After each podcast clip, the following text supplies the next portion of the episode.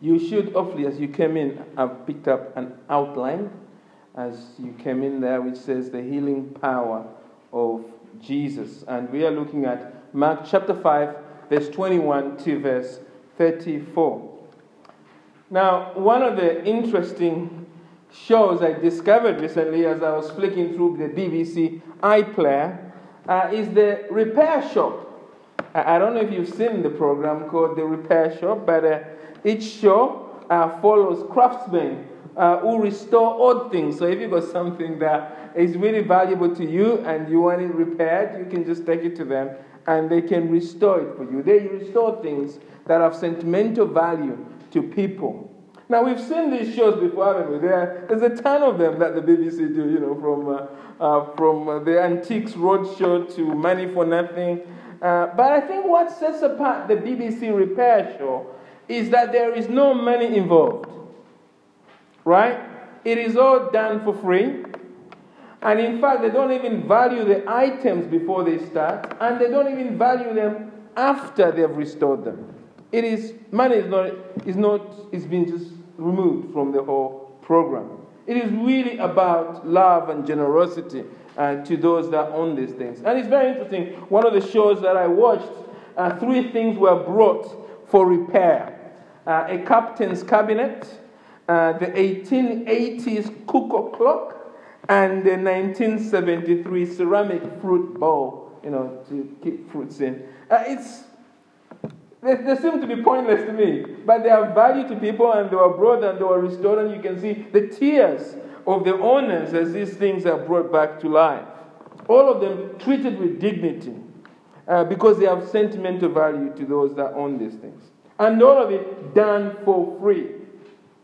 Now, we are currently on the road with Jesus in the book of Mark. Uh, for those of you that have been with us, uh, we, we have seen Jesus working his way through uh, this book. Um, we started in chapter 1, verse 1, and now we're in chapter 5, verse 21.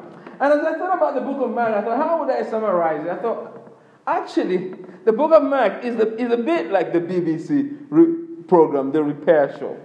Because you see, throughout Mark, what we see is that Jesus is on the road to repair broken lives and is, is at the moment in Galilee and is repairing all wounded lives everywhere and he's doing it for free.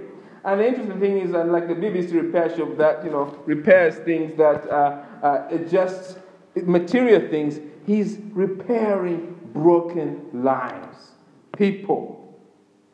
And this morning, we saw a man, didn't we? we? In fact, over the last three sermons, we've been looking at a man whose life had been shattered by supernatural forces, by demonic forces. And we've seen Jesus restore that man. We saw that this morning. He restores that man by driving the demons away, and now he's completely restored. That's how we ended looking at Mark chapter 5, verse 1 to 20. Jesus repairs broken lives. And we see that throughout Mark. This evening, Jesus is going to do it again. He's going to reach out to another broken life and he's going to repair our life. Now, the verse we're looking at this evening, actually, we start from verse 21 and uh, we are ending on verse 33, but we should really go on and we'll go on next week to look at up to the end of chapter 5, aren't we, as we work through this verse by verse. The reason I mentioned that is an obvious thing, as you know, but I mention it because what we're looking at this evening is called a Markan sandwich. now, that's, that's the phrase, the Markan sandwich. What do I mean by that? Well, the Markan sandwich remind, is basically saying that Mark, Mark likes stories that are sandwiched. And I could ask you a quiz question. When was the last time we came across a story in Mark that was sandwiched? I won't ask you, if you know the answer, you can shout it out. But he likes stories that are sandwiched. This is the second story we are looking at, whereby one story starts and then it is interrupted by another story, sometimes even two stories, so that in effect, and then it comes back to the story, so that in effect, the story that is like a bun in a sandwich, right? Or, or bread. You know? It starts and then it ends. In effect, the story in the middle is quite important to understanding the other stories. Um, uh, we have come across this already, and uh, I'm just going to leave it at that. I'm going to I'm to encourage you to go back and read the first five, the first four chapters to, to see if you can detect a Markan sandwich. This is the second sandwich, uh, a delicious sandwich, as I must say. We're going to test uh, this evening, and it starts in verse 21 and really ends in verse 43. It starts with Jairus' daughter being unwell, Jairus coming to Jesus, and it ends in verse 43 when she's raised to life. But we are focusing on the story in the middle, in verse 25 to verse 33, relating to this nameless woman. And but the reason I say that is that we're not really going to understand what's going on really fully until the sermon in the morning when we get to understand why the sandwich, that sort of thing. Okay? But we are this evening testing this middle of the sandwich, as it were. And there are three crucial lessons I want us to see here that the Lord wants to teach us about His mission to heal our brokenness. So look with me at verse 21 there. And the first observation I would make from this passage is simple life is hopelessly broken. Life is hopelessly broken. Now, we saw this morning that Jesus has just been rejected in the land of the Gerasenes, right? And he's now heading to, uh, that was a Gentile territory in the east. Now he's got in the boat, he's heading west again. He loves being on the Sea of Galilee. And he's probably headed to the towns of Capernaum, where he's based, or Magdala, uh, next to that. And as soon as he arrives, uh, he gets in the boat, and as soon as he arrives, a crowd gathers. Let's read verse 21. And when Jesus had crossed again in the boat to the other side, a crowd gathered about him, and he was beside the sea. So the crowd is there, and we imagine Jesus is doing what he does best, right? He's teaching. He's beside the sea, and he's probably teaching. And while he's there, he is interrupted by a visitor who wants Jesus to heal his daughter. The visitor is Jairus. Let's read verse 22 to verse 23. Then, then came, as he was there, one of the rulers of the synagogues, Jairus by name, and seeing him, he fell at his feet and implored him earnestly, saying, My little daughter is at the point of death. She's about to die. Come and lay your hands on her, so that she may be made well and live. And Jesus, being so Jairus has come, he wants help, and Jesus, being Jesus, immediately agrees and heads to the house. Look, let's read on verse 24. And he went with him, and a great crowd followed him and thronged about him. We've seen this already. Jesus has become like the biggest star in Galilee, the biggest star in the world at this time. And wherever he is, people are following him. And we can imagine now as he's going to Jairus' house, walking through those narrow, um, as it were, streets, ancient streets, the mob, everyone is just clamoring, trying to, you know, be next to him, and they really want to see the miracle he's going to perform at Jairus' house. They're excited. And Mark, uh, if you like, our BBC Galilee correspondent Mark, has landed us on the scene here.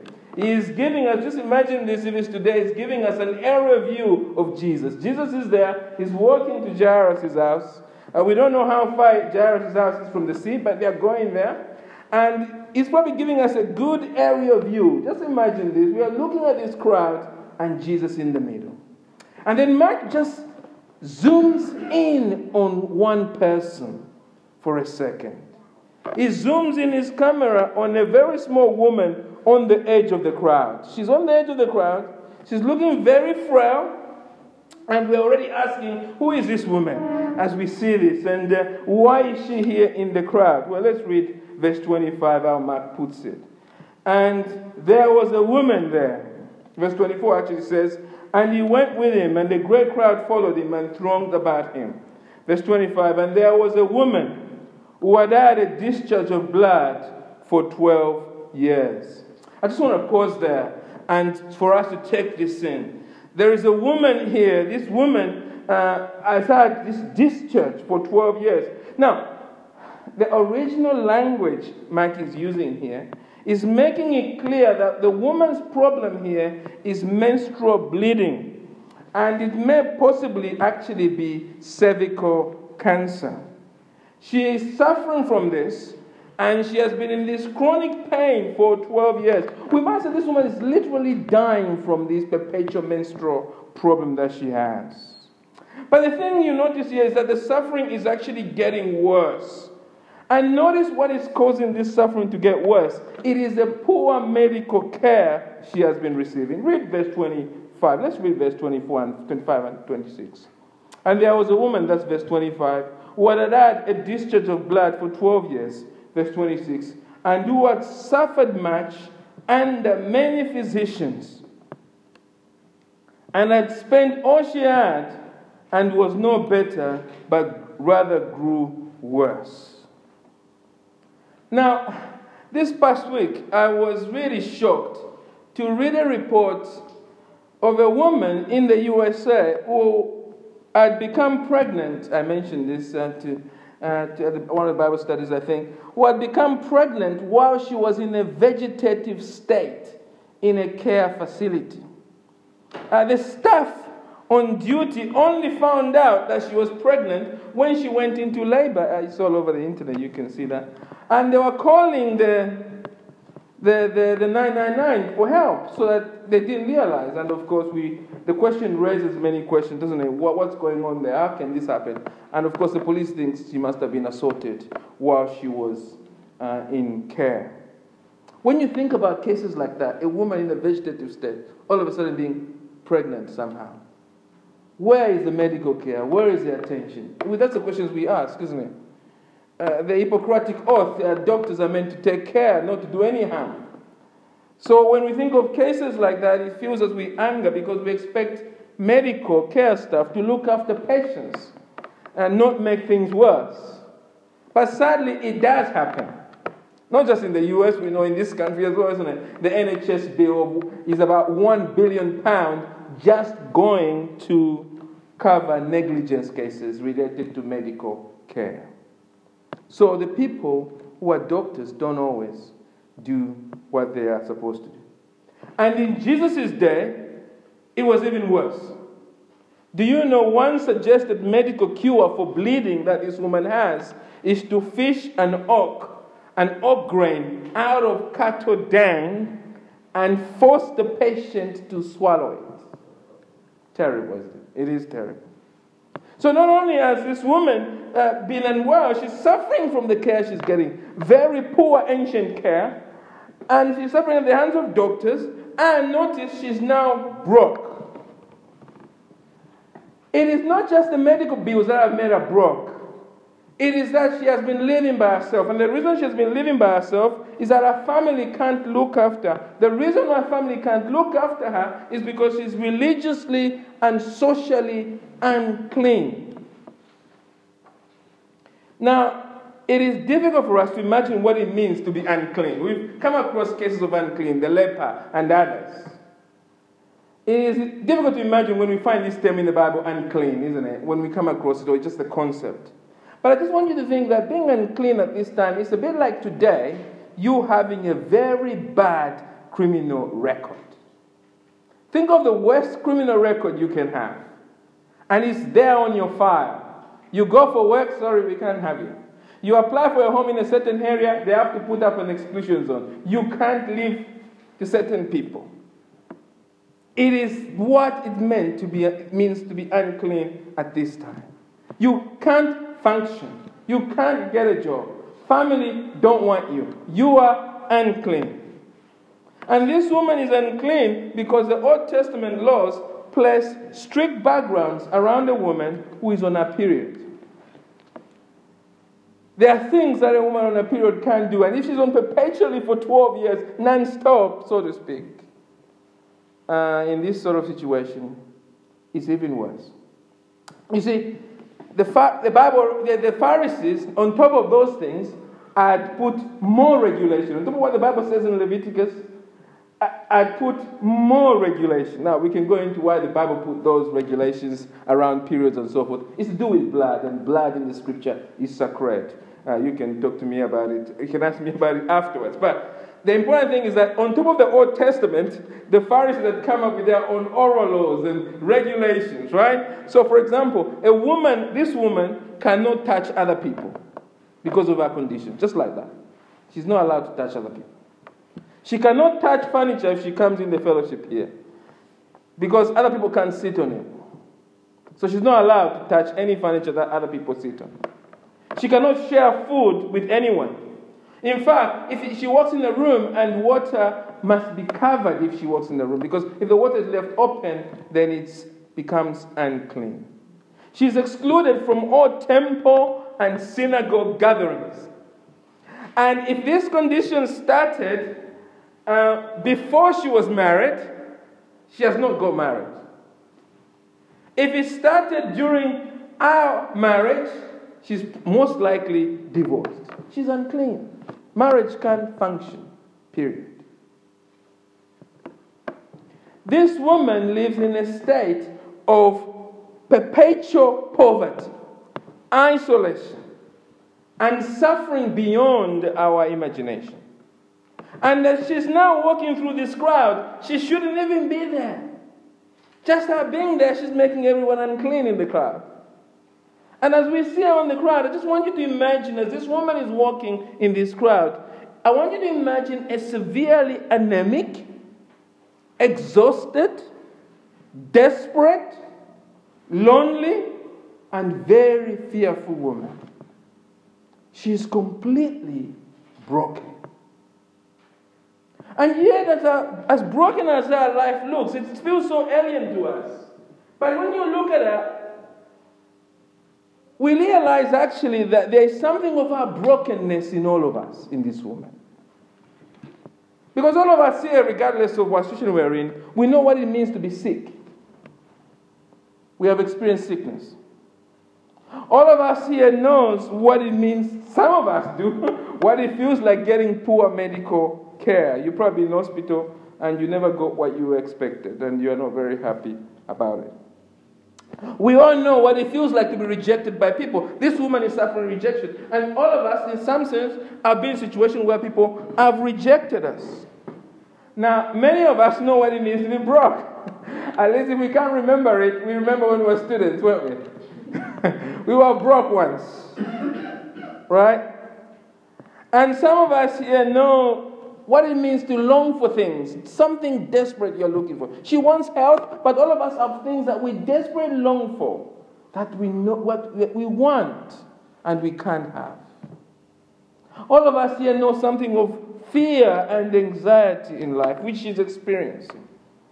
So when we look at this woman, yes, she feels so alien from us, but actually, we share in our broken life.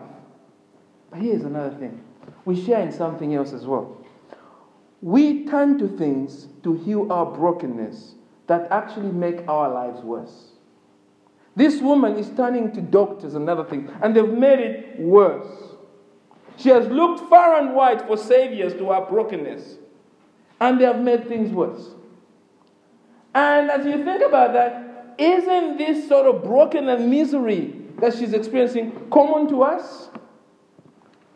As I look around our fellowship, I see many of us are trying to deal with the brokenness in our lives in many ways. Some of us are broken in our lives and we are turning to TV to numb the pain of brokenness. Some people turn to gardening. If I only can garden and garden and garden and garden, and then make my life. We're escaping our broken lives through gardening. Others is work, work, work, work, work, work. Others is Facebook, isn't it? Just Facebook or Instagram, social media. Others, they bury themselves in books. Their life is broken. But how can they escape? Well, just bury yourself in a good novel, good Puritan reading, or something like that, something deep. And of course, some people turn to pornography to escape brokenness, or alcohol, anything to numb the pain Others isolate themselves. That is one of the most painful things I find in the life of the church here. When people are going through pain, actually they withdraw from that. You don't see them for a while. They're trying to cope with pain in that way. Others descend into bitterness and self pity. There's no joy about them. Other people turn to good causes. They feel if they do more things for others, perhaps life will smile for them. They hope life will appreciate them back. There are many ways people cope with brokenness in our lives. But, friends, in the end, as we are seeing with this woman, this is our story. Those physicians we turn to cannot heal us. The Bible is saying there's only one who can heal us, and we'll meet him in a moment. These things we look for in life to satisfy us, to make us, as we said this morning, truly human again, to bring fulfillment in our lives, only bring emptiness. But the good news of this passage is that though life is broken, there is someone with loving power to heal our broken lives. And his name is Jesus. And thank God this woman knows about him. Let's rejoin Mark. The second point I just want us to see is that Jesus has power to heal our lives. Point number one life is hopelessly broken. But the good news is that Jesus has power to heal our lives, to heal our brokenness. Let's rejoin Mark. Notice here that Mark is making, notice here again that the, the woman is making her way forward uh, to Jesus. And she's going to see Jesus because she believes she, if she can just touch him, if she can just touch his garment, she will be healed. Let's read verse 27 to verse 28. We are told she had heard the reports about Jesus and came up behind him in the crowd and touched his garment.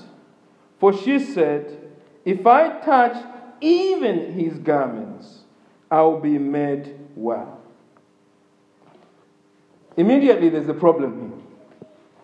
It's not obvious to us living here in Bexley at this eh, today on the 20th of January 2019. But there's a problem here. Because you see, in this culture she's living in, in Judaism, there are strict boundaries again between men and women. Women rarely look at men. We need to get that. In fact, they can't even talk to men who are outside their family structure. So, for a woman to even contemplate touching a man she is not married to, it is a complete no no. This should not even be crossing her mind. But this woman has heard something wonderful about Jesus, of his amazing power, and she realizes he is greater than all the physicians. And so this woman is determined She's willing to risk the shame. She's willing to risk the ridicule because she knows that Jesus has the power to heal her. And he does. Look at verse 29. She touches him. Verse 29 says, and he, she touches the, the garment. She somehow manages to get into the crowd. And immediately, verse 21 tells us, and immediately the flow of blood dried up. And she felt in her body that she was healed of our disease. Just like that, with a touch, the sea of our suffering parts. All those weary years of grief come to an end. This is the extraordinary power of Jesus. As I thought about this, I cannot even imagine what sort of power is this. The power that even a touch of Jesus' garment brings me instant healing. Jesus' power here, friends, notice, is not just limitless. It is a loving power that runs after nobodies, the worst scam. It reaches deep into the darkness of our brokenness. It is available for Jairus' daughter, we see, the well-off man Jairus, I guess, is well known, and it's available to this broken person. It was available in the Gerasenes to that man who didn't even want Jesus. The power reaches far and wide. It heals our brokenness. And the amazing thing is that Jesus offers this power for free. We can't, we shouldn't miss that. She was dead broke. She has spent everything she had. But here is grace full and free for her. No queues. No prior appointments. No waiting lists. The power of Jesus is available to us here and now. Beloved, are you trusting in Jesus this evening? Well, if you are, let me ask you this. Do you believe in this extraordinary power of Jesus?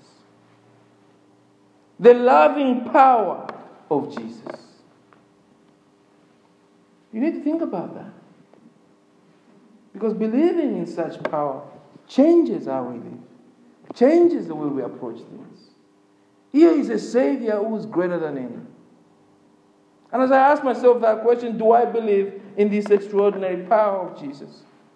I said, if I'm honest, there are times when I doubt the power of Jesus. Because you see, we can know the power of Jesus intellectually, we can hear it in sermons, but do we believe it in our hearts?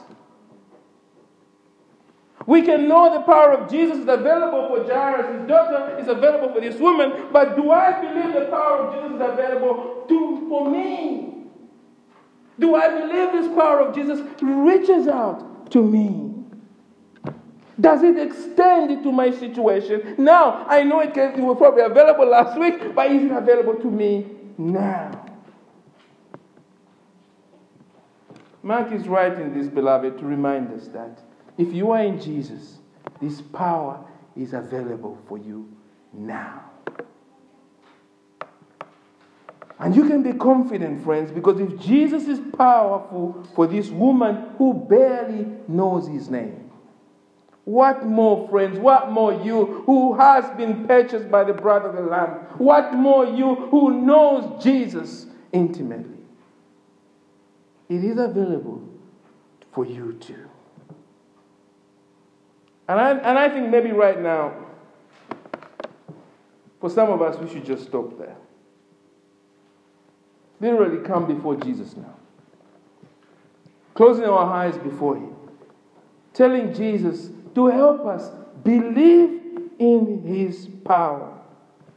To believe that this power is not just available for others, but is available for us in Him.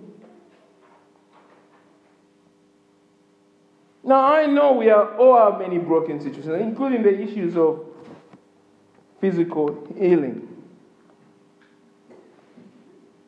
And now, sometimes Jesus, for his own providence, withholds physical healing because he's working on something else. Sometimes his power, he decides to deploy it in a different way in our broken situations. Because he has something better in mind. He keeps us broken for a while to build us up so that he could work in other hand. But beloved, do not doubt his power. It is available for you. And what this tells me is not to me to debate about is his power still at this issue. What this tells me is to bring my broken situation to him. Whatever situation I have that needs healing, I must believe, I have faith like this woman to touch and ask Jesus to work in it. Do not be content that this situation has always been like that and Jesus cannot act. It has gone on for 12 years, but Jesus still acted. And is still acting today. So bring it to Him because He has power to act. We see here point number one, isn't it? Life is hopelessly broken. Point number one. But Jesus' power to heal our lives and heal the lives of our those we love in our lives. Come to Him. He has power. Here's the final point, and this is the main truth really Mark wants us to see. Why is Jesus healing this woman? Because Jesus is offering everlasting healing. Jesus offers everlasting healing. This is our final point. Let's go back to the woman there. The woman is healed. Notice in verse 29. Immediately, Jesus senses power has gone out from him. And we can imagine Jesus stops now. He's been walking with the crowd and he's now stopped. Because he senses power has gone out from him. Let's read verse, verse 30 there. And Jesus, perceiving in himself that power had gone out from him, immediately turned about. Immediately turning about in the crowd, he stopped and said, Who touched my garments? And I think at this point, we imagine everyone is confused there. What are you talking about? What is Jesus doing now? Remember now, Jairus' heart is beating. Jesus is on his way to Jairus' daughter, who's at the point of death. And Jesus now is asking of what's going on. We should keep walking. But he's stopping. Jesus is asking, what's. He's, who's touched him? And people are puzzled, I'm sure. The disciples never to be outdone, as always. they, have, they have their own view of the situation. And they blurt out a frustration. Look at verse 31. They are just as frustrated as the crowd would imagine. And these disciples said to him, You see the crowd pressing around you, and yet you say, Who touched me? Another quiz point. This is the third time in the Gospel of Mark they have been rude to Jesus. And I'll leave you to again to read through, to, to work out the other two that have been rude. One is more recent, but they are rude to Jesus again. And we can have a whole sermon about that. But Jesus is loving, he's, he's, he's compassionate, he loves them, and he just, at this moment, just ignores them, so to speak. He's focused on this woman. He doesn't want to be distracted about this person who's touched him. So we read this in verse 32. And he looked around to see who had done it. I just want to point out here, it's not obvious in your versions, is that the phrase there, looked around, literally means he kept on looking. This is not just like, this is persistent. He's, he's searching through the crowd, so to speak, to see who has done it. Jesus is doggedly, we might say, seeking to find the woman through the crowd. Crowd. Why is he doing this? Well, because Jesus is not Father Christmas. That's the simple answer. Jesus is not Father Christmas who's just going around giving, dishing out gifts. No, friends, Jesus is not satisfied with people simply receiving physical healing. Jesus has come to give himself to us. He wants this woman not just to have her needs met, but to have an ongoing relationship with God. Ongoing relationship with Jesus. This is why Jesus is searching to see this woman. The woman is hiding. Why is she hiding? Because she fears she has made Jesus unclean. She's not supposed to be here. And she's been healed, and yeah, I just want to go. Uh, now, I have a point here for wide application, and, and we, don't, we don't have time to explore it. But many of us are like that, aren't we? We, we like this private thing with Jesus. And we just, you know, Jesus is okay with my heart. Okay, I'm praying at home. Okay, I'm fine. Uh, I have my own relationship with Jesus. That's it. That's what the woman is doing. She has had her needs met, and she doesn't want to go beyond prayer, if, I still, if you see what I mean. But Jesus knows that she needs more than that. This woman, she's fearing because she thinks she's made Jesus unclean. She's thinking, I've violated so many boundaries. Jesus is a famous teacher. I am a poor and destitute woman. Jesus is a righteous man. I am an unclean woman. I cannot show my face here. I am fearing Jesus. She fears Jesus. At this point, we realize that there's a deeper reason she's hiding. And the truth of the matter is that she thinks Jesus is like everyone else in her life. Jesus has healed her, he's got power. But she does not realize Jesus is our loving God. She's hiding because she doesn't know really who Jesus is. She doesn't know this is God with so much love for her. And our loving Savior, full of compassion and patience, is busy searching for her in the crowd. I just love that. What a great picture of Jesus. What a great picture of what Jesus has done for me. If you trust in Him, that's what Jesus has done for you.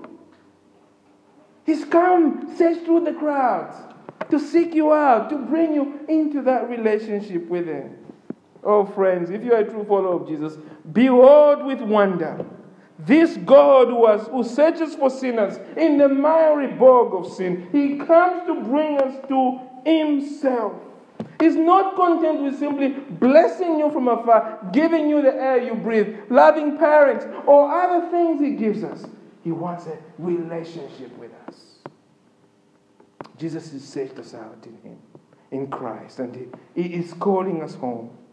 And so he searched for this woman. And we don't know how long this is going for, but eventually the woman steps forward. And she steps forward with fear and trembling.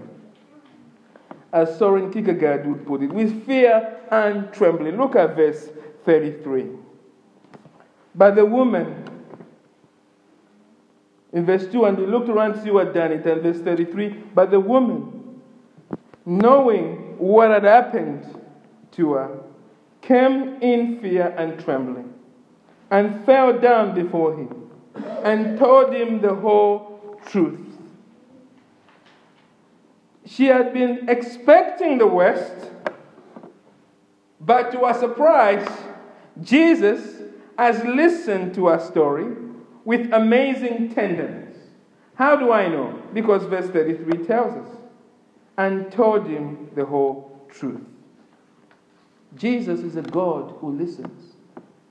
You know, I've been, when I've been praying, I've been thinking about this quite a lot actually. Do you know, I just go before God and start praying, and God is just there listening. God listens to me all the time. And actually, I struggle just to listen to His word. That I think about that and, and I repent before God at that. Because I realize that Jesus is a God who listens. Every time we pray to Him, He's just there listening, taking it all in. And we see it again here. He's just listening. We worship a God who listens. And actually, one takeaway we should take from this is that if we're growing to become more like Jesus, we should be praying that we grow in listening to Him and to others. So Jesus has listened. And now he says to her this. Look at verse 34, what he says to her. And he said to her, Daughter, your faith has made you well. Go in peace and be healed of your disease. We can explore this a lot, but I just want to say we should be puzzled at this. Because the woman has already been healed. So why is Jesus now saying, Be healed of your disease again? Why is Jesus saying, Your faith has made you well, go in peace? In fact, literal translation is, Go into peace or enter into peace. Okay? Why is Jesus doing this? The reason he's doing this is the reason is we, we understand why he's doing this by the title he uses for her. He says, Daughter, daughter. This woman who was a West scum, so to speak, this woman who could not enter the place of worship, is now a daughter in the kingdom of God. You know, when Jairus comes to Jesus initially at the beginning, he says, My little daughter. And almost like Jesus, my, little daughter is unwell. And it's almost like Jesus borrows that title from Jairus. And he says, the way Jairus thinks about his daughter is the way Jesus is thinking about his new daughter. Jesus is saying he has what he's done physically for her, he has now done for her spiritually. He has restored her, he has healed her spiritually. She's now his daughter in Christ. And as we think about this, we realize the entire healing event is a picture of the spiritual healing that Jesus is actually coming to perform for us, that he has done for us on the cross in his death and his resurrection. 1 Peter chapter 2, verse 24 to 25 says this He himself bore our sins in his body on the tree that we might die to sin and live to righteousness. That's 1 Peter 2, 24, 25. By his wounds you have been healed. For you are straying like a sheep, but have now returned to the shepherd and overseer of your souls. Peter there tells us that if we are trusting in Jesus, Jesus on the cross healed the spiritual sickness of sin and has given us a new joyous relationship with God. And we receive this eternal healing from sin the moment we are, being, we are born again. We enter into the peace that Jesus speaks of here to this woman. We receive that joy, that shalom. We, we have that wonderful new relationship with God.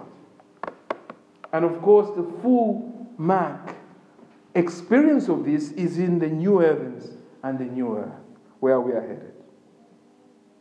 Beloved, I don't know what situation you're in this evening. Uh, maybe you are recovering from some chronic pain or you're experiencing chronic pain or mental suffering of some sort in your life. Perhaps your body and your mind are just wasting away as the years pass. And being in a situation like that can make us feel lonely. It can leave us constantly worried, and we may wonder what tomorrow brings. It is even hard for the people we love around us to cope with our situation. But, beloved, look at what, what Jesus says to this woman, this new spiritual healing he brings. And, and if you are in Jesus, you know that your physical or mental challenges are the outward things. Inward, you have, you have never been more healthy, as we said this morning. Because Jesus has healed you spiritually. You are more healthy now than you've ever been. That's a fact if you're in Jesus. And the resurrection of Jesus, as we were learning through our Bible studies Thursday and Friday, the resurrection of Jesus is now your guarantee that you will inherit a new body and mind in the world to come, in the new heavens and the new earth. From here on in, things only get better as we were reminded of this morning. Because we are on the upward line, not the downward line. And because you are in Jesus, friends, this resurrection power of Jesus is not something we are only waiting for, it is available to us now. The everlasting healing is available to you now already, and the power that comes with that is available. Are you struggling with some broken area of your life? Is there a situation this evening that has left you powerless and helpless? Is there an area that you desperately need help? I don't know what your situation is. Maybe you have moments in your life when you struggle to rise above your low feelings and you often feel helpless. Or maybe it's a relationship that is getting out of hand. Uh, or maybe you're trying to just make it better and better and better and it's just getting worse and worse and worse and you feel helpless about it. I don't know what it is, or maybe it's some longing or issue that you're longing for. I don't know what it is. Well, if you have truly surrendered to Jesus, do not despair. Come to Jesus now. He is still loving, He is still powerful, and He is here for you. And how should you go to Him this evening? Go like this nameless woman. You don't need to have a huge faith. This woman has weak faith. I think the weakest one I've seen in the scripture, to be honest but it is in who she has faith in. If you remember anything, it is not the size of your faith, it is the object of your faith. She's trusting in Jesus. It is to Him. It is not the size of your faith, it is the size of your Savior. And so come to Jesus. If you know Jesus, go boldly and confident. And I love what this scripture says, isn't it? She told him the whole truth. Why don't you do that? Go to Jesus. Tell him the whole truth. Tell him what I tell him. Tell him, nothing in my hand I bring, only to the cross I cling. Tell him, Lord, I am a mess, but you I'm your mess. That's what I tell him.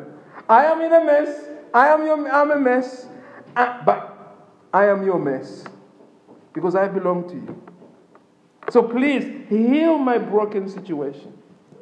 Your Savior is loving, He knows your heart, He knows you belong to Him, and He delights to use His limitless power for His glory and for your good.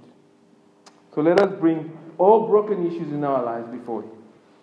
And let us trust Jesus to act in accordance with His loving will for us. Amen.